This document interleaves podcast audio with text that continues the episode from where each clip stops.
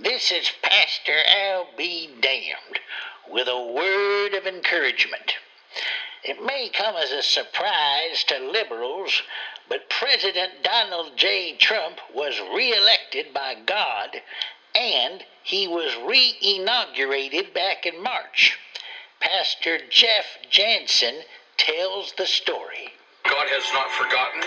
Uh, there are many that are still standing on the premise of what's happening with uh, uh, President Trump. Uh, as a matter of fact, I know for a fact that he has already been inaugurated. Uh, and um, I guess I can share that there was a general that was uh, March the 4th, 2021, March the 4th, where he was actually sworn in as the 19th president of the new Reformed Republic of the United States going back to 1851.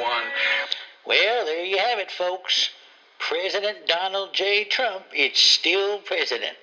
Sorry, liberals, you lose again.